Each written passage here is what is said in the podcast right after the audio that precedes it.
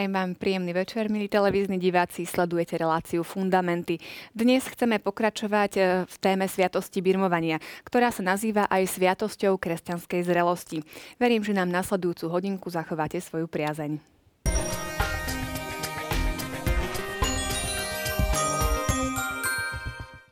Sviatosti birmovania nám opäť budú hovoriť e, moji hostia, tí istí, čo minule, a to Marek Krošlák a Pali Strežo. Vítajte. Ďakujem, dobrý večer. Tak teším sa aj na našu dnešnú debatu. Poďme si pripomenúť, čo sme hovorili minule, a to cez súťažnú otázku ktorá znela, ako sa volá olej, ktorý maže biskup birmovanca pri udelení sviatosti birmovania a kedy sa svetí. Takže je to krizma, na Zelený štvrtok Krízma, pri štvrtok, Svetej Omši. Pri Svetej Omši svetenia olejov. Biskup pre svoju celú diecezu na celý rok e, požehnáva tento špeciálny olej, ktorým sa vysluhuje sviatosť birmovania. Tým sa vlastne v západnej církvi potvrdzuje to, čo sa tak zdôrazňuje v tej západnej církvi a to zjednotenie s biskupom počas sviatosti birmovania. Tak takto stručne e, k správnej odpovedi k súťažnej otázky. Otázke výherca aj na televíznej obrazovke srdečne blahoželáme. A máme tu aj diváckú otázku. Tá sa týka uh, veku. Vieme hovoriť o nejakých objektívnych kritériách na určenie veku birmovancov? Divák Peter sa pýta. My sme už aj hovorili ten vek usudzovania minule trošku, tak um, je nejaký presne stanovený vek? To je uh, niečo, čo si každá dieceza samostatne určuje. My keď sme mali dieceznú synodu, v našej dieceze, tak eh, aj ohľadne tohto bola veľká debata. Eh, boli tábory, ktoré hovorili, že treba to znížiť. My máme niekedy okolo teda toho 7. 8. ročníka alebo 8. 9. ročníka eh, základnej školy tak boli hlasy, ktoré treba to znížiť, treba ísť na 12 rokov, um, pretože s tými staršími je viac problémov a to len opisuje ako keby tú negatívnu možno skúsenosť um, E, celého toho zápasu s birmovancami. Iní zase hovorili, treba to posunúť vyššie na, na 16-17 rokov, kedy tá puberta už prehrmí a, a, a konečne začnú rozmýšľať trošku viac tí mladí. E, čiže nie je jasný vek e, určený, že, že teraz sa to musí tak ďalej. A my sme v minulej relácii trošku rozprávali o tom, čo, čo vlastne katolická církev k tomu hovorí a, a hovorí, že to je ten, ten vek usudzovania a možno, že by sme mohli zacitovať tam Tomáša Akvinského v článku 1308, kde hovorí, že telesný vek nepodmienuje dušu. Preto človek môže aj v detskom veku dosiahnuť dokonalosť duchovného veku, o ktorej hovorí múdrosť. Nie dlhé roky robia starobiu hodnou cti, ani sa ona nemeria počtom rokov. Preto mnohí v detskom veku vďaka sile Ducha Svetého, ktorú prijali, udatne bojovali až po preliatie krvi za Krista. Takže e, katolická církev nedáva konkrétnu metu a hovorí, že 14 a vtedy sa to deje, ale hovorí o tom, že, že o uvážení a o zrelosti. A v tej príležitosti možno by sme mohli povedať, že by to malo byť nielen o tom, že my rozhodujeme kedy, ale rodičia by mali rozhodovať o tom, že moje dieťa už je pripravené na to a môžem ho tam poslať. Áno, na tú prípravu a potom už samozrejme tie sviatosti birmovania, aby tie e, deti boli v tom stave, že sú schopné zvážiť všetky tie dôsledky, ktoré vyplývajú z toho prijania sviatosti birmovania. Takže Pálko tu tak dobre naznačil práve tým citátom sveto Tomáša Akvinského, tie skutočnosti, ktoré sú veľmi také podstatné, že jedna vec máme, máme tam vždy taký ten dvojitý pohľad, že ten ľudský, že ako to Pálko tak povedal, že zápas mirovanca to vyvoláva takú určitú ťažkosť, ktorá niekedy samozrejme môže byť. Na druhej strane e, si treba stále uvedomiť, že áno, je to taký nejaký prirodzený ľudský vývoj v osobe každého človeka, z celej tej spoločnosti, ktorý prežívame. A na druhej strane ten Boží pohľad, že nesmie zabúdať na to, že tak ako to povedal Tomáš Akvinsky, že jednoducho telesný vek nepodmienuje dušu. A dokonca e, v tomto zmysle to netreba vnímať len v tom z hľadiska toho veku, ale aj zrelosti zrelosti toho samotného človeka a predovšetkým z toho Božieho pohľadu. Myslím, že na toto často pri vyslovaní sviatosti zabudáme, že môže, e, že nechať ten priestor Pánu Bohu že jedna vec sú určité tie podmienky, ktoré asi tie najzákladnejšie sú, sú veľmi dôležité a podstatné. Samozrejme, takisto je veľmi dôležitá aj tá príprava, aby bola čo najlepšia, aby sme neodpovedali birmovancov na otázky, ktoré sú nekladú, aby sme im odpovedali jazykom, ktorý je pre nich pochopiteľný, aby sme nevymýšľali nejaký teologický jazyk, ktorý ako pre nás síce bude taký uspokojivý a, a tá druhá strana nás nebude rozumieť Ale na druhej strane nezabudnať ani na tú Božú milosť a sviatostnú milosť, ktorá pôsobí v tej samotnej sviatosti. Že, že naozaj, tak ako to máme, že a zbirmovka nás na to upozorňuje zvlášť, pretože to je to neočakávané. Ten Duch Svetý príde a môže prísť naozaj veľmi neočakávaným spôsobom. A tá zrelosť naozaj môže byť v akomkoľvek veku. Už v predchádzajúcej relácii sme napríklad spomenuli svetu Agnes. Ale môžeme spomenúť svetu Máriu Goretti Veď takisto mladé dievčatko, ktoré hrdinským spôsobom chránilo čistotu, vedela, že zomiera mladá 12-ročná a tesne pred smrťou vieme dobre, že odpúšťa svojmu vrahovi Aleksandrovi a hovorí posledné slova, ktoré povedala vo svojom živote, chcem ho mať pri sebe v nebi. 12-ročné dievčatko. Čiže e, vec, ktorá by sa možno očakávala od zrelého, vyspelého človeka, ktorý by mal asi mať už aj nejaký určitý vek, a nie je to celkom tak. Že nezáleží to. Môžu byť ľudia, ktorí poznáme, uh, aj, môžu byť aj starší ľudia, dokonca vo vysokom veku ľudia, ktorí s veľkou trpkosťou a ťažkosťou, veľkou bolesťou prežívajú napríklad neodpustenie vo svojom živote a Sveta Maria Goretti to robí 12 ročná. Že nezáleží to od toho veku, ale naozaj od tej disponibilovanosti srdca, to znamená od toho, jak je ten človek disponovaný vnútorne na prijatie tej sviatosti. A potom nezabúdať aj na to, že to sú tie skúsenosti aj, aj mnohých svedcov, alebo názov tej takej známej knihy, nie? že Boh jestuje, ja som sa s ním stretol. Že, a to není skúsenosť jedného človeka, ktorý napíše knihu.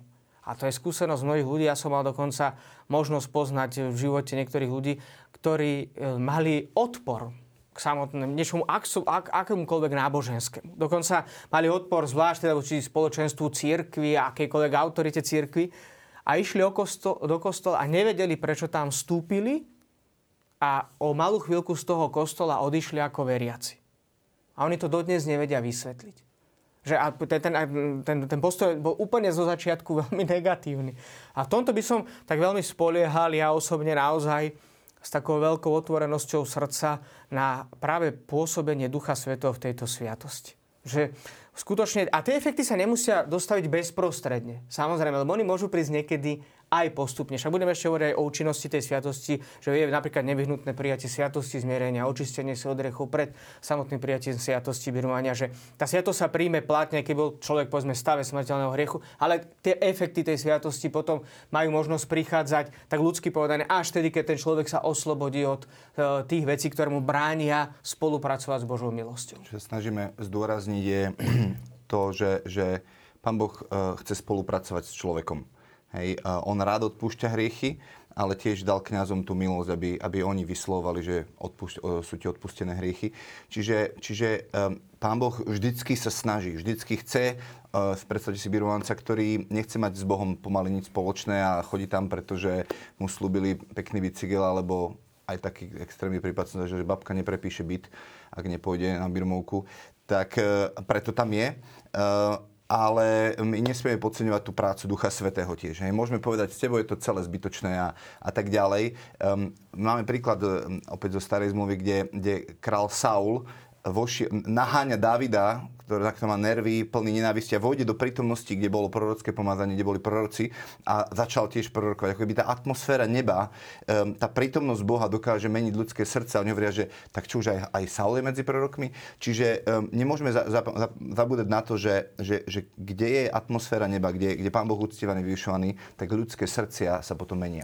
A teda odpovedia, aby sme ešte odpovedali na tú otázku, hoci sme tak troška zoširoka zobrali, tak myslím, že sú dôležité dva body, 1307 a 1308 katechizmu. Latinský zvyk už od staročia určuje ako orientačný bod na prijatie birmovania vek usudzovania, ale v nebezpečenstve smrti sa má deťom udeliť birmovanie aj keď ešte nedosiahli vek usudzovania. Čiže poukazuje to na to, čo sme spomenuli, že je dôležité ten, ten spôsob uvažovania, spôsob prijatia, ale na druhej strane sa poukazuje práve na veľkosť Božej milosti, ktorá není závislá od toho stavu človeka, ktorá záleží od veku. A potom, ale je tiež veľmi dôležité, v tejto perspektíve by som ešte upozoril na jednu takú dôležitú skutočnosť, na ktorú nás upozorňuje bod 1308. Ak sa niekedy hovorí o birmovaní ako o sviatosti kresťanskej zrelosti, nemal by sa pritom zmieňovať vek, zamieňať, pardon, nemal by sa pritom zamieňať vek dospelosti vo viere s dospelým vekom prirodzeného vývinu. Že to sú dve radikálne rozdielne veci. Ani by sa nemalo zabúdať, že krstná milosť je milosť darovaného a nezaslúženého vyvolenia, ktorá nepotrebuje ratifikáciu, aby sa stala účinnou. Čiže toto je veľmi dôležité, že tá, tak, takto ako mnohí vo všeobecnosti, hlavne v západnej cirkvi sa to často hovorí, že to je vek, že tá sviatosť birmovania je sviatosť kresťanskej dospelosti, že, že ten človek sa stáva kresťanským dospelým človekom. Nie je to celkom šťastné vyjadrenie, pretože dospelým kresťanom sa staneme tak v pravom slova zmysle v nebeskom kráľovstve. Že? Ale tu sme stále na ceste. Tu sme stále na púti a tá sviatosť birmovania není, že absolútnym završením tej sviatostnej milosti. Ona nás otvára pre ďalšie veci. Ona je prostriedkom na dosiahnutie spásy. Ona není cieľom. Že na to, čo sa často zabúda, že birmovka, nie, tá, tá príprava e, nemá byť zameraná len na vysluhovanie sviatosti, ale na život s Kristom ktorý sviatosť birmovania pomáha, potenciuje, že posilňuje, aby ten život s Kristom bol lepší ako doteraz. Preto ten, tá plnosť Ducha Svetého.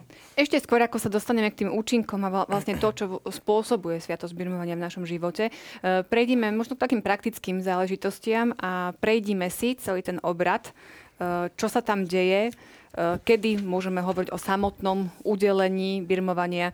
Takže poďme podľa tých jednotlivých znakov a úkonov. Mm-hmm. Tak asi to, čo nám hneď spomína ten eh, samotný obrad, že skôr ako by sa ešte vysluhovala sviatosť birmovania, tak eh, nás veľmi upozorne katechizmus katolíckej církvy na skutočnosť bode v 1297, a teraz citujem, dôležitým úkonom, ktorý predchádza slaveniu birmovania, ale istým spôsobom je jeho súčasťou. Že istým spôsobom je jeho súčasťou, to je veľmi dôležité si je posvetenie svetej kryzmy Svetí ju biskup na zelený štvrtok vonší svetenia olejov pre celú svoju diecezu. V niektorých východných cirkvách je toto svetenie dokonca vyhradené patriarchovi.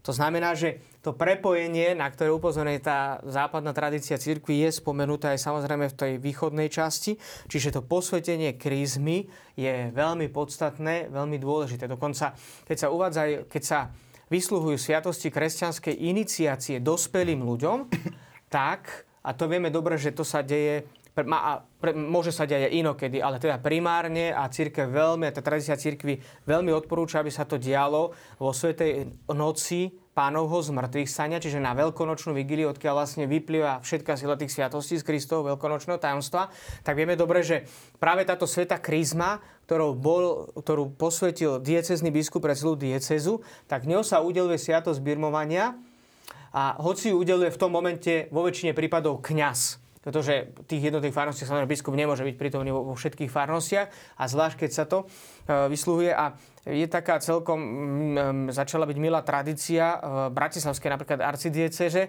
že vo väčšine prípadov, ak je to možné, že v Bratislave, ktorí katechumeni sa pripravujú na slavenie Sviatosti kresťanskej iniciácie a sú pripravení, tak na, na veľkonočnú nedelu pánovho zmrtvstva, respektíve na tú vigíliu, na veľkonočnú vigíliu, sú v katedrále prijatí cez sviatosti kresťanskej iniciácie do spoločenstva církvy a zjednotenia sa s Bohom cez tieto sviatosti samotným diecezným biskupom, v tomto prípade pánom arcibiskupom samozrejme, ale teda, že je to diecezný biskup a tak sa poukazuje práve na, to, na tú jednotu, na to prepojenie. Myslím, že je to veľmi také uh, dôležité a potom je aj taká veľmi milá tradícia v celom, na celom Slovensku, že vo väčšine prípadov sviatosť birmovania, zvlášť takým tým dospievajúcim, povedzme dospelým ľuďom, udelujú biskupy. Že tiež sa poukazuje na to prepojenie práve s veľkonočným, so slavením veľkonočného tajomstva. Že to je takéto, to prvé takéto veľmi dôležité. Ten, uh, tá krízma potom teda hovorí o tom prvom znaku, ktorým je pomazanie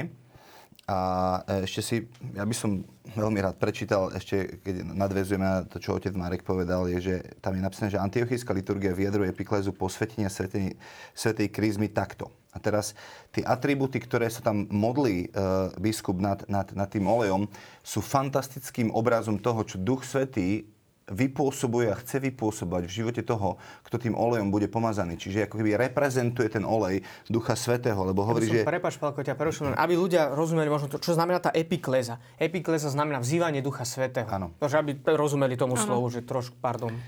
Takže zošli svojho Ducha Svetého na nás, na tento olej, ktorý, ktorý je tu pred nami a posveď ho, aby bol pre všetkých, ktorí ním budú pomazaní a poznačení. Svetým Míronom, kňažským Ironom, kráľovským Ironom. Už sme hovorili o tom, že pomazanie je kráľovské, kňazské a prorocké pomazanie, ktoré nám Pán Boh dá, ktoré máme účasť na tom Kristovom pomazaní. Ruchom svetla. Sme deti svetla, vstupujeme do toho. Plášťom spásy, kto má Krista, má život. Hej. Ochranou života. Pred, pre, to, a teraz sa k tomu dostávam potom za chvíľku ďalej. Duchovným darom.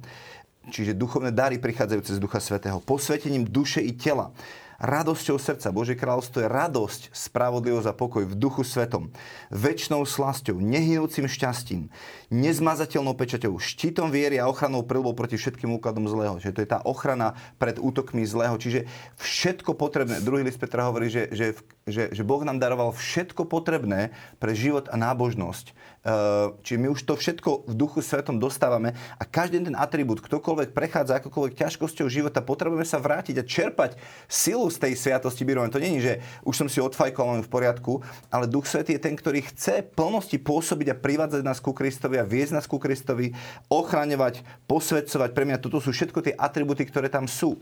A keď sa teda prenesieme na to pomazanie, ktoré e, sa vrátime naspäť o pár článkov ďalej, 1293, tam je napísané, že pomazanie má biblické a antickej symbolike mnoho významov. Olej je znakom hojnosti a radosti, očisťuje a robí pružným, je znakom uzdravenia alebo hojí a rany a spôsobuje, že človek vyžaruje krásu, zdravia a silu.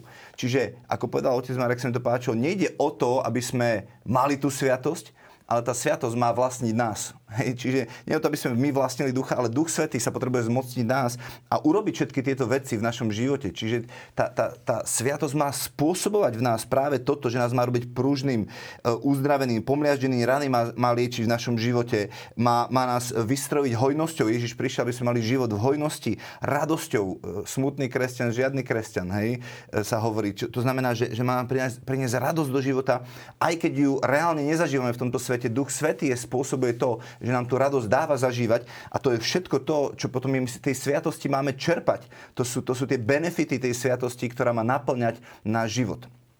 A možno by mňa zaujímalo, lebo toto je možno otázka, ktorú ja, mňa tiež zaujíma, že z čoho sa tá krizma vlastne, e, vlastne e, stav, e, je, je stvorená. Vieme, že tam je olivový olej, že tam je asi mirha pravdepodobne. Ja keď som si listoval v starom zákone, že z čoho, z čoho bol ten svetý olej pomazávania vlastne urobený, tak tam, tam je 5 zložiek. Boh povedal Áronovi, že Mojžišovi teda, že takto ho budete pripravať nejako inak, toto bude svetý olej a žiadny iný olej a mastičku, ktorý si budete robiť, nemôžete robiť týmto istým receptom. Nech taký človek je vyťatý z tohto ľudu, lebo toto je svetý olej. A mne na tom fascinuje, ako Bohu veľmi záležalo na tom, aby zvýraznil že, a ukázal, že priateľ, toto je uh, duch svetý, pre, predobraz ducha svetého a vy ho nemôžete nejakými inými olejčekmi a mastičkami nahradiť to, to je on, ktorého my v tej sviatosti prinášame. Tam bolo 5 ingrediencií. Bola tam mirha, škorica, puškvorec, kasia a olivový olej. A mne to hovorí, aspoň keď som na tým rozmýšľal, o tých piatich služobnostiach eh, z Efezanom 4. kapitoly, pastier, prorok, učiteľ, evangelista a apoštol, ktorý, lebo Ježiš bol všetko on všetky tie pomazania niesol v sebe a z jeho plnosti potom toto všetko prúdi ďalej a, a, a vyživuje ako keby e, ten Boží ľud. A každý potom pán povoláva jednotlivé tie služobnosti v cirkvi a to, aby budovali cirkev. Um, ale to, to je pre mňa fascinujúce, že Bohu tak veľmi záležalo, že dal presný recept a povedal, nikto iný to nemôžete takto robiť, iba takto to bude robiť, lebo tak veľmi mu záleží na tom, že, že, že Duch Svetý je tak neskutočne dôležitý a jeho účinky e, v živote, v živote birmovanca. To vlastne Čiže, poukazuje čo? na to, že e, vlastne to prepojenie s tou sviatosťou krstu, že opäť to, čo stále vlastne dookola tak nejakým spôsobom opakujeme, ale je dôležité to zdôrazniť, že e, tá, tá sviatosť neuzatvára kresťanský život, ale práve naopak dáva mu novú dynamiku a to, čo sa prijalo o sviatosti krstu, sa rozvíja vo sviatosti birmovania a ten človek je naozaj ako oficiálne poslaný e, ohlasovať radosnú zväzť, že poukazuje na to bod 1298. Keď sa birmovanie slaví oddelenie od krstu, ako je to v rímskom obrade, liturgia sviatosti sa začína obnovením krstných slubov a vyznaním viery birmovancov. Že to je podstatná súčasť tej sviatosti. Zrieknutie sa zlého, vyznanie viery Ježiša Krista, ako v neho verí církev. A to disponuje práve na, to, na prijatie sviatosti birmovania a zároveň prepája so sviatosťou krstu Čiže to, to posilnenie tej úlohy, ktorú sme dostali, lebo už v krste dostávame to, že aby sme sa zjednotili, identifikovali s Kristom a vo sviatosti birmovania dostávame tú posilu, aby sme mohli verejným spôsobom ohlasovať našim životom, slovami, skutkami, spôsobom myslenia, spôsobom rozhodovania, že Kristus je a že Boh je nekonečná láska. A iba, potom je ešte... Iba, toto... By som doplnil no. k tomuto bodu, tomu zrieknutiu sa. Holubica vždycky hľada baránka. Hej, keď Ježiš vystúpil z vody, čo povedal Jan, hľa baránok Boží a holubica na neho zostúpila. Preto my potrebujeme ten, v tom obrade to zrieknutie sa hriechu um, a povieme nie satanovi a nie jeho hriechu, nie jeho pokušeniam a áno Ježišovi Kristovi a chcem, aby v mojom živote ovocie ducha a charakter baránka bol zjavný a to priťahuje holubicu, to priťahuje holubicu na to, aby zostúpila na baránka, ktorým je vlastne Ježiš Kristus. My sme oblečení do Krista v krste a to priťahuje prítomnosť Ducha Svetého, ktorý zostupuje ako pomazanie. Kedy konkrétne dochádza k, eh, samotnej eh, k samotnému udeleniu sviatosti eh, birmovania? Samotné udelenie sviatosti birmovania sa odohráva, teda keď hovoríme o tom štandardnom, ako to je v rímskej západnej cirkvi, tak je počas Svetej Omše, je po čítaní z Evanielia, je to vlastne taký obrad, že vo väčšine prípadov, teda keď už hovoríme tak konkrétne, tak miestný kňaz, vo väčšine prípadov asi farár, predstaví biskupovi konkrétnych birmovancov, krátkosti vysvetlí, akým spôsobom prebiehala príprava a potom dáva takú určitú, mohli by sme ľudsky povedať, že morálnu záruku za tých konkrétnych birmovancov, že sú schopní prijať sviatosť birmovania. Potom sa im biskup prihovorí a po tomto príhovore začína práve ten samotný obrad, tak ako to tu je teda aj spomenuté v tom bode 1298, zrieknutie sa hriechu, vyznanie viery v cirkvi. No a potom už následuje tak ten bod 1299 v rímskom obrade biskup vystrie ruky nad všetkých birmovancov. Tento úkon je už od čias apoštolov znakom daru ducha. Biskup pritom prosí o vyliate ducha takto. A tu je taká tá veľmi dôležitá samozrejme modlitba, ktorú je asi vhodné naozaj prečítať. Všemohúci Bože, Otec nášho Pána Ježiša Krista, Ty si znovu zrodil z vody a Ducha Svetého týchto našich bratov a sestry a oslobodil si ich od hriechu. Otče, zošli na nich Ducha Svetého, obhajcu, Udel im ducha múdrosti a rozumu, ducha rady a sily, ducha poznania nábožnosti a naplň ich duchom bázne voči Tebe skrze Krista, nášho pána. Viem, že potom všetci odpovedajú spoločne. Amen. A následuje samotné vyslovenie, že tí birmanci prichádzajú priamo k samotnému biskupovi. On e, poznačuje kryzmou na čele každého jedného birmanca konkrétne osobitne, povie meno a hovorí, príjmi to birmovné meno, príjmi znak daru Ducha Svetého. A je tu aj také veľmi dôležité pripomenúť opäť to, čo často spomíname, čo sme spomínali pre napríklad pri Sviatosti Krstu, že sa dávajú mená. To znamená, že nie sme nejaká anonimná masa pred Bohom, ale konkrétna ľudská osoba. Dostávame meno pri krste. A potom je také zaujímavé, že dostávame to birmovné meno. Dostávame birmovného patrona. A je dobré, že dať niekomu meno vo Svetom písme znamenalo meniť jeho životné poslanie. To máme veľmi veľa príkladov zo starého zákona, ale vieme dobre, že aj v novom zákone to robí samotný Kristus s tou autoritou samotného Boha. A tu dostávame nového patrona, nové birmovné meno. To znamená, že nie nové krstné meno. Tam sa nemení podstatný charakter. Opäť to prepojenie s tým krstom, ale zároveň taká tá notifikácia tej novosti, ktorá je pri sviatosti birmovania. Že pri krste má meno a to meno mi zostáva na celú väčnosť. Pred Bohom vždy budem mať to meno, aký mi dali, povedzme, rodičia, alebo kto už to rozhodol, ako sa budem volať. A predovšetkým, ako som bol pokrstený.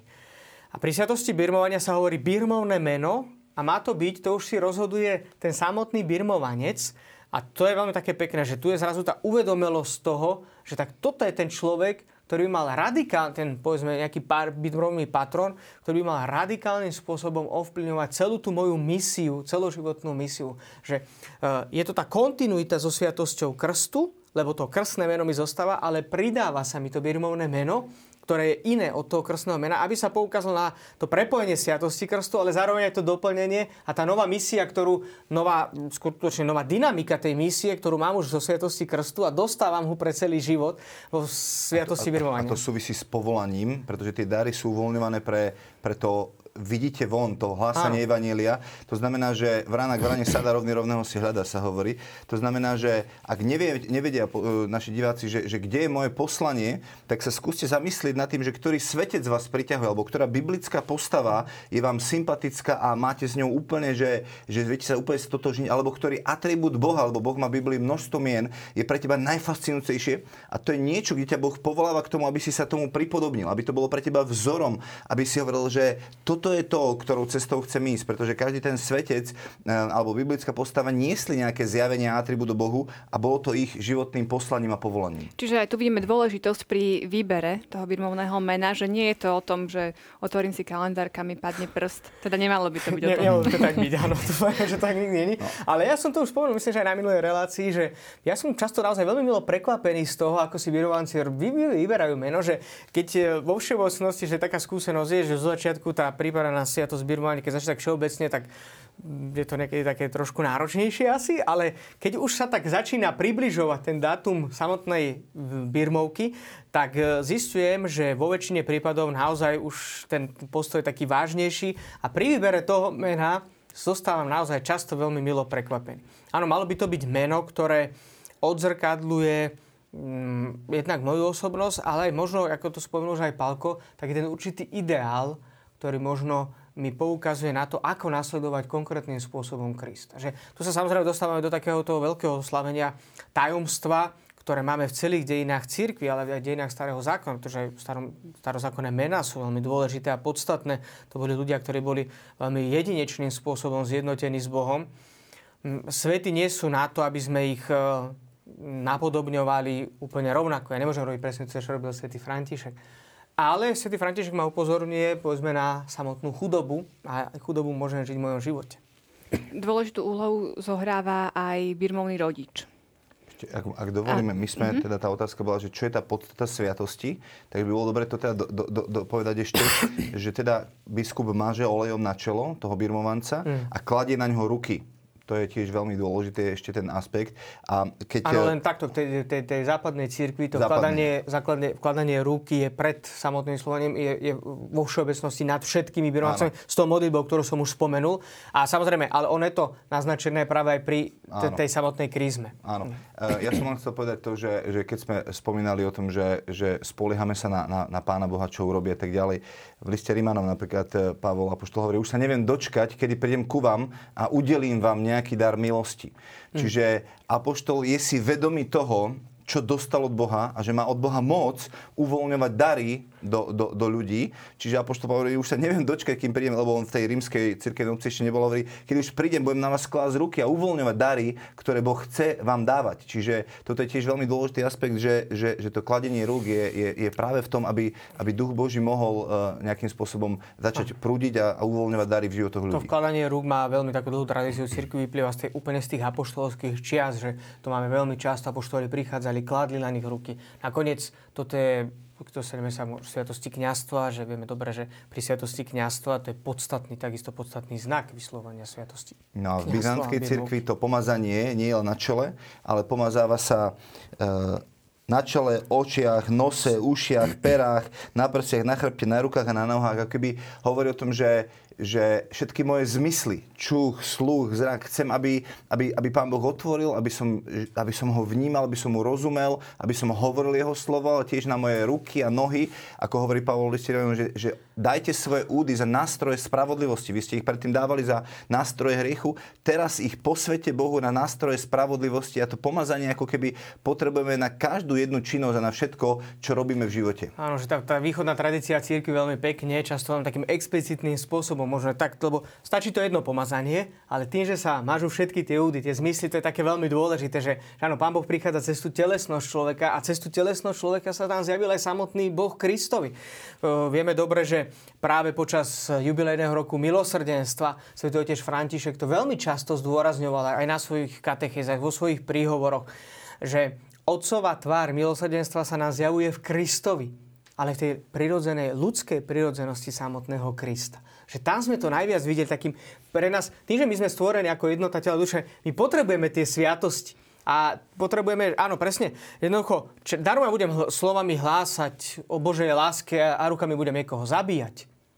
Alebo, alebo inými zmyslami, že, že môžem veľmi ubližiť. A tu v tej východnej tradícii je to veľmi také povedané, že áno, všetky tie údy sa majú stať nástrojom Ducha Svetého. A ja sa plne dávam k dispozícii Duchu Svetému, lebo to je konečným dôsledkom aj môjim dobrom, ale aj dobrom pre mojich bližných. A ešte ten praktický možno aspekt ma napadá v tejto situácii, že že to pomazanie nie je iba niečo pre duchovnele, že, že teraz e, sa to týka iba cirkevného života, to je celé. Pretože no. v starom zákone napríklad nájdete prípad, kedy um, Boh povedal Mojžišovi, ako má vytvoriť bohostánok a ten svetostánok a povedal a pomáš na to ľudí, aby boli zruční a kreatívni a vedeli tú prácu dobre urobiť. A tak si vyvolili Oholiaba a Becalela a pomáže ich duchom Božím a pomázaním Božieho ducha na to, aby dobre urobili svoju praktickú prácu. Máme v spoločenstve jeden manželský pár, ktorý mám tesne teraz teraz pred očami.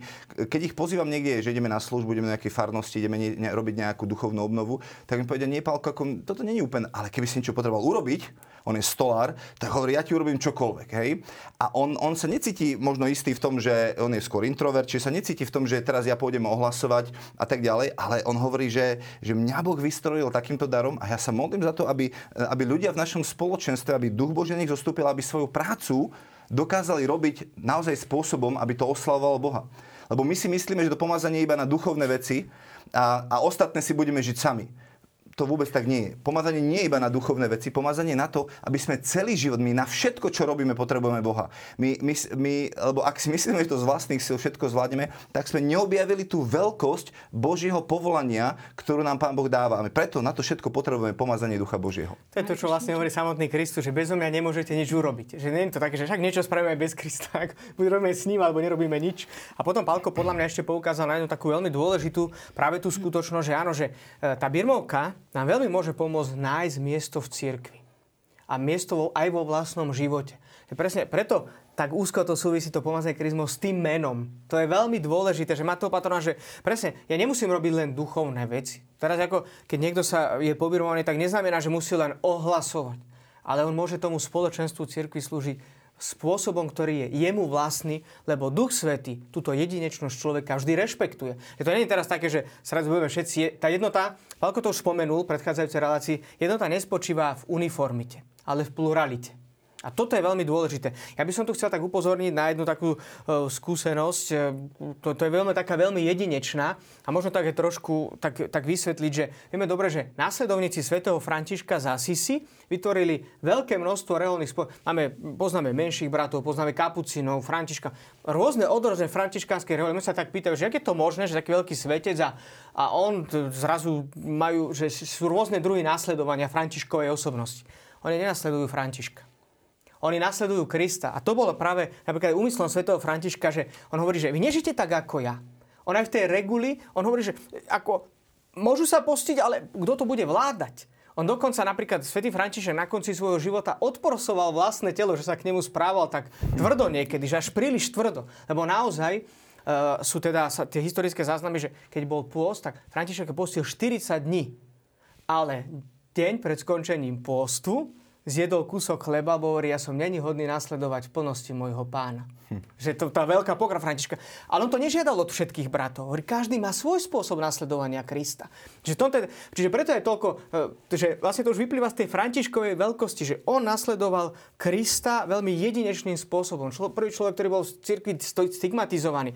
Prvý človek, ktorý v cirkvi bol vyhlásený za svetého, lebo integrálnym spôsobom nasledoval Krista. Že on sa s ním naozaj zjednotil veľmi taký úzkým spôsobom. Preto vznikali aj také tie legendy, že František sa takisto narodil v maštali ako aj pán Ježiš.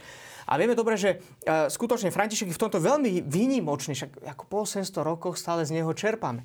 Ale aj to, že je toľko druhov alebo spôsobom následovania Františkovej osobnosti, lebo je spôsobom následovania samotného Krista. A to vyplýva z jeho práve toho slobodného prístupu, že tá jedinečnosť človeka, ktorú rešpektuje Boh a musíme ho rešpektovať aj my. A že to je také, myslím, že veľmi dôležité, že sviatosť môže pomôcť nájsť také životné miesto vo svojom aj vlastnej osobnosti. Že nám sami, že aby sme my našli také životné, e, lebo to s týmto môžu mať mnohí ľudia veľký problém. E, môžem, poznal môžem som žiaľ ešte, pardon, že uh-huh. toto, že tak, takú osobnú skúsenosť, že poznal som niektorých ľudí, ktorí na konci svojho života, že môžu povedať, že prežili pekný život.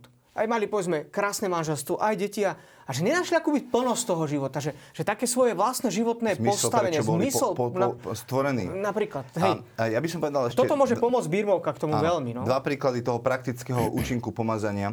Máme v stredku, teda spomínal som toho stolára v spoločenstve, máme, a jeho manželka je upratovačka alebo teda, keď sme mali naše centrum pre rodinu, tak ona tak upratovala izby, a sme mali e, aj ubytovanie tam. A ja som vždy sa tak blbo cítil, že som, že poď nejaké svedectvo povedať na kurze, keď sme robili. Tak, nie, mne to, ako, ja toto mám veľmi rada. A ona tých 8 hodín, ako tam upratovala, vysávala, predzekala, potom sa celý čas modlila. Či už rúženec, alebo sa modlila v jazyku, alebo akokoľvek. Celý čas sa modlila. A, a ja som si tak myslel, že, že to je taká neduchovná úloha, to je taká duchovná. Ale, povedal, ale ja v tomto na, na, zažívam naplnenie a, a nadšenie. A potom sa nám stalo, že raz sme sa modlili e, za ľudí na jednom kurze a modlili sme sa aj za uzdravenia. A jedna pani tam bola, nič neprežila a potom išla spať a keď ako si láhla do postele, tak na ňu zostúpila Božia prítomnosť a ona sa pol hodiny nemohla pohnúť a ráno sa zobudila a krčové žily nemala úplne zmizli krčové žily. Ja hovorím, že to není preto, že niekto sa tam na prednáške za ňu modlil a tak ďalej, ale preto, že táto nevšedná upratovačka robila svoje povolanie s celým srdcom, značením a spomazním Ducha Božieho a keď sa dotýkala tých postelí, vystiala to, tak Pán Boh sa k tomu priznal a, a priniesol uzdravenie. Iný, iný je človek, ktorý máme ešte, lekára. Ale to trošku tak usmerní to, že není to teda, lebo je to Božia milosť. Hej? Áno, je to Božia milosť. A môže byť, áno, ľudská interpretácia môže byť aj takto, že vnímame to aj tak, ale teda musíme to dať ja, tak, ja, že, jasne, že je to Božia milosť. Ale to, čo chcem povedať, je to, že kedykoľvek človek vstúpi do svojho povolania a dovoliť Duchu Svetému, aby robil v tom, že, že ja sa uspokojím a ja nájdem svoje životné povolanie, už nechce byť nikým iným. Áno. Máme doktora v stredku a my sa často modlíme za neho, lebo taký doktor, keď má určiť diagnózu, e, teraz má 10 symptómov, ktoré ten pacient mu priniesie. No tak akú diagnózu dáte? Veľakrát tam oni triafajú, nevedia úplne, že tak dám také antibiotika alebo hen také. A my sa modlíme, aby Pán Boh mu dal múdrosť, aby on vedel rozlíšiť, že za akou diagnózou jedná a aké, ako, ako má nastaviť liečbu. Um, a, a na toto potrebuje pomazanie ten lekár Ducha Božieho, aby, aby mal múdrosť a zjavenie v tom, akým spôsobom liečiť toho človeka. Aby to nebolo hoba alebo trobno, tak nevyšli tieto antibiotika, príďte za týždeň, dám vám druhé antibiotika. Áno, ja by som ešte teda spomenul, lebo prežili sme jubilejný rok Božieho milosrdenstva a v tomto je vynikajúci príklad, povedzme, tak to naplní na to, čo spomenul Spálko, že niekedy tá tichosť tej služby, že to nemusí byť navonok nič vidieť, dôležité, že základným publikom je Pán Boh a ten je najpodstatnejší, Sveta Faustina Kovalska vlastne na ten denníček sa prišlo po jej smrti. A na veľkosť toho, čo, čo jej Kristus zjavil. Dnes z toho čerpame. Ale ona robila počas svojho života vrátničku. Že to je veľmi také vzácne.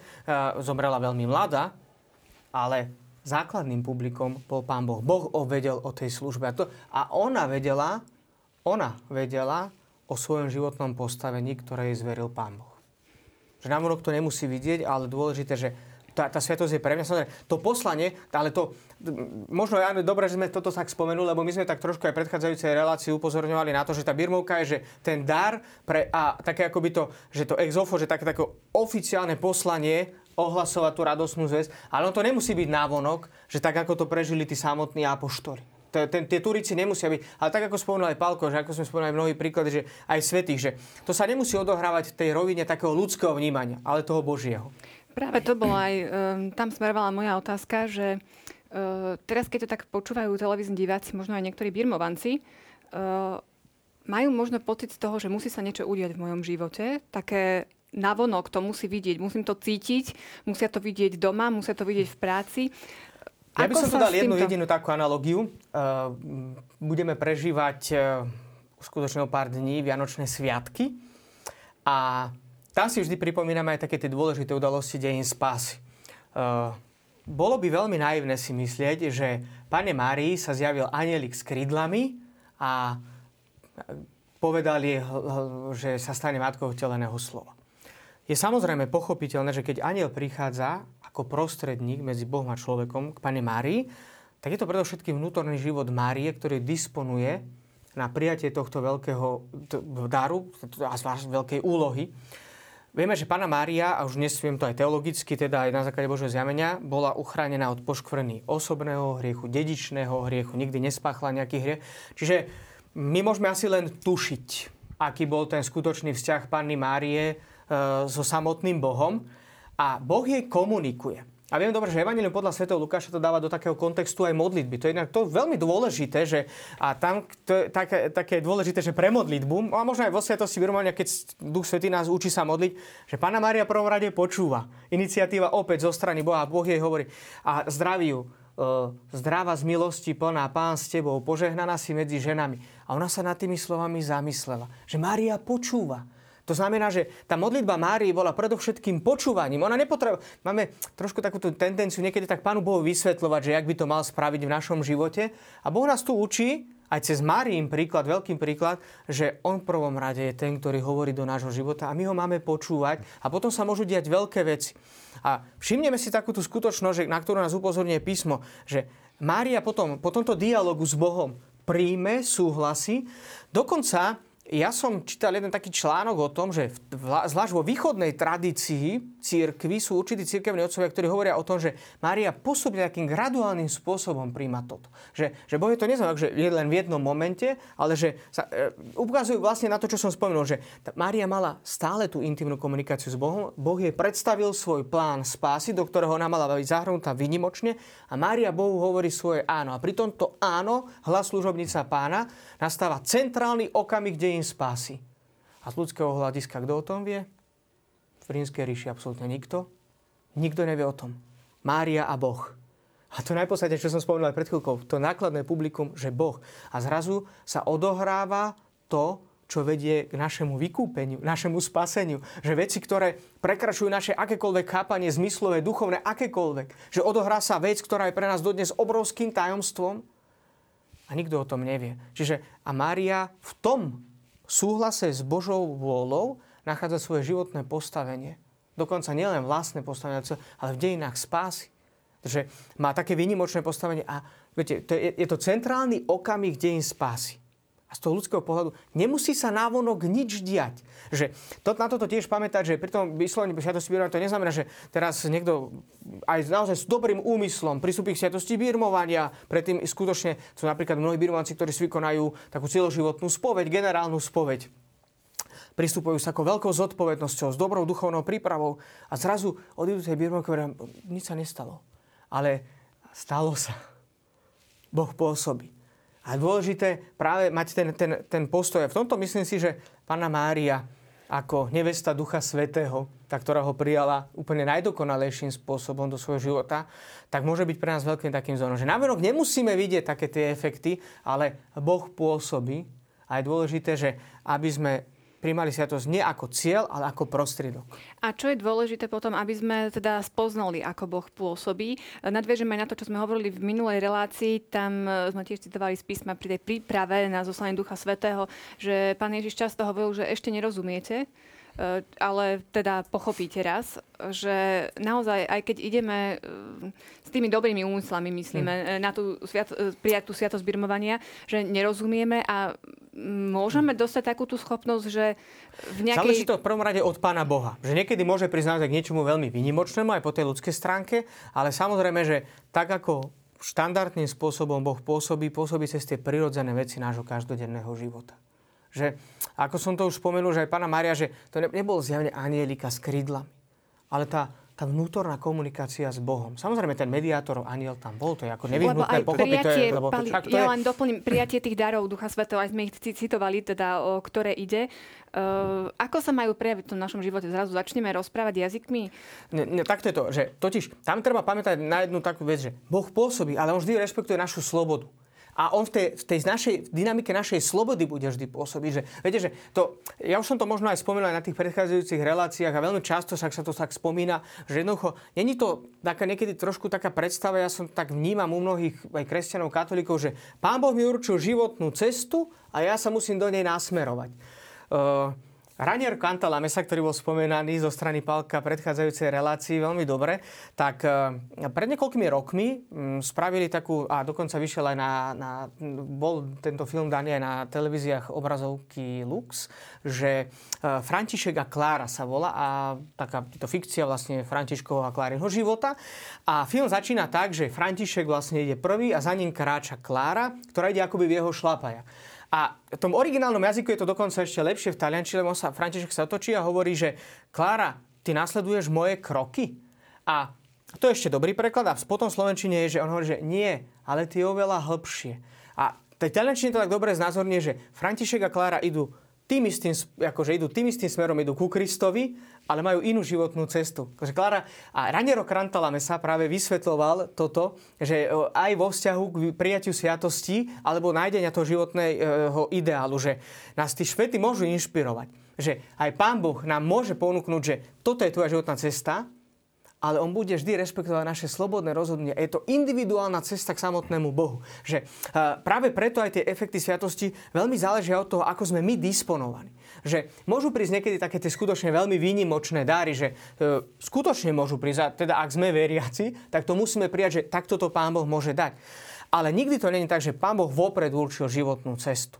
Takže teraz by som to privedol aj do, do takého úplného extrému, ale v dobrom, aby ma pochopili aj diváci, že dnes máme vyhláseného za svetého Jana Pavla II ktorého majoritná časť predpokladáme našich divákov poznali. Mnohí ho videli, možno mnohí sa s ním aj pozdravili, majú životnú skúsenosť s ním. A teraz to dáme takú úplnú fikciu. Dám, že ako bola fikcia o Františkovi, ale teraz dáme životnú fikciu. Keby sa Jan Pavol II ako Karol Vojtila v 20 rozhodol oženiť, tak ja by som bol presvedčený o tom, a je to hovorím fikcia, že dnes by bol vyhlásený za svetého, lebo naplno prežil život s Bohom v manželstve. Samozrejme, on sa rozhodol takto, ale nebol to, že pán Boh mu to vopred dal. V tej sviatosti krstu a birmovania sa Boh zasadzuje, že bude s nami, že dostávame ducha obhajcu, ale vždy sa respektuje naša sloboda. Toto je veľmi dôležité, že aj pri rozhodovaní o vlastnom povolaní netreba sa toho báť, že aj mladí ľudia, keď sa rozhodujú... Netre... Miniem Boží vôle. Že minie, minie sa Bože, neminieme sa. Ak, pokiaľ tam nepacháme hriech, tak v slobode, ktoré nás Pán Boh stvoril. To je jeden z najzačnejších darov a prejavov Ducha Svetého. Práve to je, že, že v slobode Kde je koná. Boží, tam je sloboda. Tam je Eba, doplním ten obraz, ktorý otec Marek tak krásne vykreslil Pane Mári, ktorý sa zjaví aniel. Aj druhý, druhému človekovi sa zjavil ten istý aniel s tou istou správou, že budeš mať syna.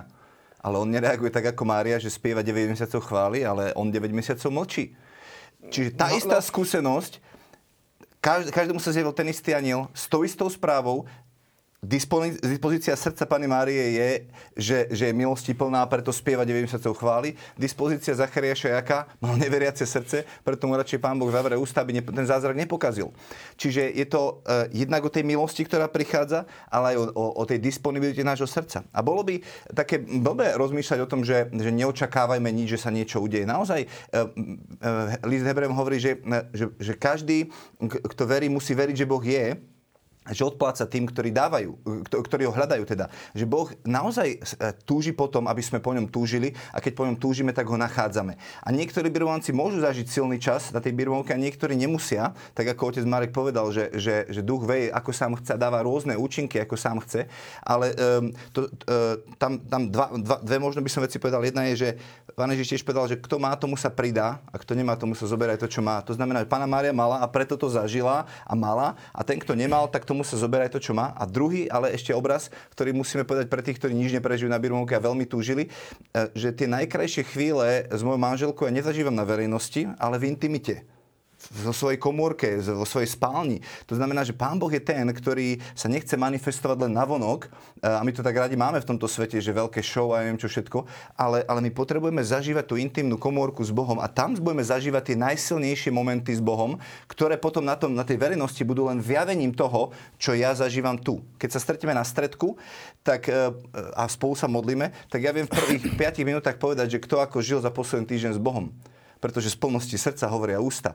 A keď uh, nehovoria nič, alebo, uh, alebo ja neviem, vyznávajú svoje hriechy, že prosia pána o to, aby sa ich dotkol, tak viem, že, že asi ten život počas týždňa bol ubohejší. A keď sú plní nadšenia a, a tak ďalej, tak viem, že asi cez ten týždeň niečo prežili s Bohom. Takže kto má, tomu sa pridá, kto nemá, tomu sa zoberá aj to, čo má, hovoril, hovorí pán Ježiš. Potom ešte práve v tej slobode, aby som sa spomenul aj takú vec, že niekedy tie efekty, ako aj Spalko to tak spomenul, že oni nemusia práve v tom, že tej intimite s Bohom sa to tak odohráva a práve v tej intimite s Bohom človek niekedy možno až tak retrospektívne, po rokoch možno zistí, že to bol práve ten moment, že keď sa ma dotkol, že ja si to nemusím v tom momente ani tak uvedomovať, ale cez tie prirodzené veci. A ja a sa ovocie, musím priznať, ovocie, ovocie ukáže potom áno, na to, ovocie, či tá sviatosť naozaj bola dobre uživotná, lebo keď mám tam ten článok 1303, tam je napísané, že Birovanie prináša vzrast a prehlbenie krstnej milosti. A teraz tam má, máme 5 e, odrážok, že čo sa vlastne tam deje. Prehlbuje naše zakorenenie v Božom synovstve, v ktorom voláme Abba Oče. To znamená, že ja len časom si zistím, že, že moja modlitba a synovská dôvera voči Otcovi sa absolútne prehlbila novým spôsobom. Lebo to není psychologický kurz, kde my učíme ľudí um, uh, sa, sa modliť uh, uh, modlitbu očenáš a hovoriť, a teraz si synom. To je duch synovstva, ktorý prichádza do nášho vnútra a ten duch synovstva nás učí volať Abba Ocko. Čiže Boh je ten, ktorý premenia naše srdce a zrazu zo mňa vytriskne iná modlitba, ako vytriskla predtým. Pevnejšie nás jednocuje s Kristom. A to zistíme len kde? No v ťažkostiach a skúškach života. Ja niekedy hovorím, že, že, že keby som žil sám na tejto planete, tak, tak si myslím, že som ten najtrpezlivejší, naj, naj, najspokojnejší a najpokojnejší človek na svete. Ale tým, že ma Boh v, um, obklopil ľuďmi, ktorých potrebujem pre formovanie svojho charakteru, tak zistím, že aha, tak tuto mi ešte chýba trpezlivosť, aha, tak tuto mi chýba trošku viac pokory, aha. Čiže, čiže trénujem ovocie ducha v tých ťažkých situáciách, kde Pán Boh môže robiť to, že ja sa viac zakorňujem v Kristovi. Čiže len v ťažkých situáciách my zistíme, že tá sviatosť naozaj funguje a že má svoje účinky. Hej, dokonale nás, v nás darí Ducha Svetého zdokonalé naše spojenie s církou a tak ďalej. Že tých 5 bodov, keď si prečítame, tak veľmi krásne vidieť, že, že podľa ovocia spoznáme, že to, čo sme zažili, malo reálny účinok. Taká tá určitá dynamika, že mnohých aj svetých, ktorí sme napríklad spomenuli, že e, povedzme svetý Ignác Loyoli, že on to sám hovoril, že Pán Boh má dopustil na mňa chorobu, aby ma uzdravil. Že tá telesná choroba v končnom dôsledku pre každého môže byť veľkou ťa- a je vždy ťažkosťou. Samozrejme, nikto to nepríjme s nejakou veľkou radosťou, že sú aj vážne choroby, ktoré dokonca vedú až samotnej smrti. Ale že e, z tejto práve, takej tej dynamike Ducha Svetov, to človek môže vnímať, že v konečnom dôsledku to bolo práve, to bol ten do, okamih Boha, ktorý sa ma nejakým spôsobom dotkol. A tých vecí to môžu byť naozaj taká ako prirodzená, prirodzená súčasť nášho každodenného života. Ja sám sa priznám, že keď som išiel teda na prijatie svetosti birmovania, tak jednak, že som bol ešte dosť mladý, ale druhé som nebol dobre pripravený, pretože to jednak taká doba, ktorej sme žili a je celé tak, také tie skúsenosti a uh, dnes sa veľmi často upozorňuje povedzme na ten obsah, že, že otázky, odpovede. No pre mňa toto bolo také tiež také traumatizujúce a musím sa priznať, že spôsob prístupu toho konkrétneho kňaza ku mne bol jeden z dotykov, dneska som o tom presvedčený, že bol jeden zo spôsobov, ako sa ma dotkol Boh. To bola vec, ktorá tie, tak hlboko nejak zostala, Pritom Vedel som... si tie otázky všetky? Nie, tak musím sa priznať, že neviem, ja som klamal, ale nevedel som ich všetky. Dneska už by som asi vedel teda odpovedať, ale v každom prípade nevedel som, dokonca som priznal, že aj v tom takom strese som to tam riadne doplietol a tá veľká trpezlivosť, pochopenie a milosrdenstvo toho kňaza, ja dnes to vnímam, že to bol jeden zo spôsobov, cez ktorých sa ma dotkol samotný Boh. Ja ešte k záveru e, sa vrátim opäť e, k tej otázke, ktorú som položila v strede relácie, a to je úloha birmovného otca. E, je aj výber birmovného otca dôležitý práve pri aj tých účinkoch a spoznaní možno aj toho ovocia svetosti birmovania? Bod 1311 je myslím v tomto taký kľúčový na odpovedanie. Pri pre birmovanie, takisto ako pre krst, majú kandidáti hľadať duchovnú pomoc birmovného otca alebo birmovnej matky. Aby ľahši, lepšie vynikla jednota oboch sviatostí, malo by to byť tá istá osoba ako pri krste. Čiže katechizmus aj v súlade teda s kodexom kanonického práva predpokladá, že určité podmienky, ako sme už spomenuli aj napríklad pri krste, že sú tie určité minimálne podmienky dané z hľadiska cirkvi len kvôli tomu, aby sa poukázalo na vážnosť tej úlohy, ktorú má ten konkrétny človek prie. Tak ako sme to spomenuli aj pri krste, že môže slepý viesť auto, nemôže, pretože ne, ne, nemá na to schopnosti, a na to je to ešte niečo vážne, pretože ten birmovný e, rodič sa pripravuje aj cez ten konkrétny každodenný život na to, aby prijal tú úlohu birmovného rodiča že tu nikto není za to iný zodpovedný, len on sám, či je schopný alebo nie je schopný, preto sú musia byť splnené tie určité minimálne požiadavky. A samozrejme je to veľmi tie vážna sú, úloha. Spomeňme aj konkrétne, že ktoré sú napríklad tie minimálne požiadavky. Tak ktoré minimálne splniť. požiadavky, aby sme spomenuli, tak áno, musí byť pokrstený katolík, ktorý prijal Najsvetejšiu Eucharistiu, prijal sviatosť birmovania a musí viesť život primeraný úlohe a zodpovednosti, ktorú má na seba prijať. Že asi by sa to takto v súlade s kodexom kanonického práva zosumarizovať takým veľmi jednoduchým spôsobom. Samozrejme, mm, ten výber je na každom jednom konkrétnom človeku, ale tieto podmienky sú teda takým základnou nevyhnutnosťou. A v tom, čo sme spomínali tak doteraz, áno, birmový rodič by mal byť ten, ktorý na jednej strane by mal poukazovať na tú spojitosť so sviatosťou krstu. Nevždy je to možné, lebo tak niekedy to môžu byť aj roky, niekedy sú zmenené životné situácie, životné okolnosti a nie je to možné. Pokiaľ je to možné, je to dobré v tom zmysle, že sa poukazuje na tú jednotu medzi krstom a sviatosťou birmovania. Potom samozrejme taká druhá tá dôležitá vec a tá je práve v tej perspektíve tých slov predchádzajúcich, že, že áno, pomôcť tomu konkrétnemu človeku, ktorý príjma sviatosť birmovania, nájsť také tie životné okolnosti, ktoré pomáhajú nájsť to životné postavenie a teda čo najlepšie prijať tú sviatosť a žiť aj tie efekty, ktoré Pán Boh ponúka cez túto sviatosť. To, to, čo je našim najväčším problémom podľa mňa je to, že birmovanci, ktorí idú na, na sviatosť birmovania, naozaj nežijú svoju krstnú milosť naplno a my sa ich snažíme hlavne evangelizovať pri tej, krstnej, eh, pri tej birmovnej príprave a priviesť ich k tomu, aby, aby sa vôbec ich Pán Boh mohol dotknúť. Um, a preto sa mnohí kňazi tak ťažko s tým boria a trápia. My potrebujeme naozaj vrhnúť svoje sily do, do evangelizácie, ktorá nám potom pomôže lepšie pripravovať uh, birmovancov na, na, na, na, na tú sviatosť, na prijatie. A povedal otec Marek takú dobrú vec, že sú spoločenstva, ktoré v tom veľmi dobre pomáhajú, pretože rozprávajú jazykom tých mladých. Mne sa páčilo, keď Julo Slovák, ktorý uh, robí jeden z najväčších evangelizačných šnúr, Gadzon, ktorý robia, hej, a oslovujú tisíce mladých, tak on povedal, keď mal 26 rokov, povedal, ja už sa cítim starý na to, aby som osloval uh, birmovancov. Lebo ja už som ženatý, mám jedno dieťatko, eh, keď to hovoril, tak mám vtedy... A, a, a oni, už im prestávam rozumieť. Uh, oni žijú úplne niečo iné. A preto on v spoločenstve vždycky uvoľňoval svojich mladých ľudí, ktorí, sa, ktorí boli mladší, 16, 17, 18, aby oni oslovali tých tínedžerov, lebo oni si budú rozumieť a, a, a, a môžu im sprostredkovať tú skúsenosť viery uh, takým spôsobom a ich jazykom, ktorému oni budú rozumieť. Čiže potrebujeme uh, to neustále sa spoliehať na... Lebo či chceme alebo nechceme, my ako rodičia v, tej, v tom období puberty strácame autoritu alebo moc ovplyvňovať životy puberťákov. Oni v tej chvíli stratia všetky ako keby zábrany a začnú hľadať niekde inde a potrebujú svojich priateľov, kolegov, kamarátov a hľadajú aby, aby oni, to, a tuto hráva obrovskú rohu spoločenstvo na to, aby, aby udržalo mladého človeka práve v tom ťažkom veku. Ja by som to ešte možno poslednou jednou takou poznámkou. V bode 3314 je napísané, ak je kresťan nebezpečenstve smrti, môže mu birmovanie udeliť ktorýkoľvek kňaz. Církev, a toto je také dôležité, církev totiž chce, aby ani jedno, ani to najmenšie z jej deti neodišlo z tohto sveta bez toho, aby ho Duch Svetý nezdokonalil darom Kristovej plnosti. Čiže aj toto všetko, čo je tak zamerané teda na prípravu na svetu zbirmovania, treba vnímať práve v tejto perspektíve, že nie aby sme niekoho získali, že to spoločenstva církve, ale predovšetkým, aby ten človek mohol čo najlepšie prijať tie autentické aj ľudské dary, aby ho spravili spokojnejším, radosnejším a šťastnejším. Lebo presne o toto ide, že Boh, ak dáva svoje dary, tak rozvíja to, čo je v nás najlepšie a dokonca rozvíja tie najhlbšie túžby, ktoré sú v srdci človeka. Ďakujem pekne. To bol vlastne aj posledný bod katechizmu k tejto téme. E, takže toľko sviatosť birmovania. A tu je súťažná otázka.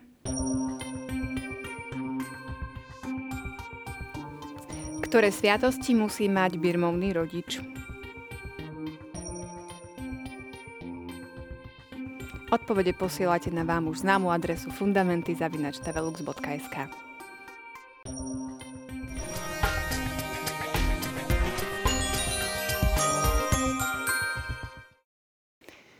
Verím, že vás naša dnešná téma zaujala, že ste sa dozvedeli niečo viac o sviatosti brimovania.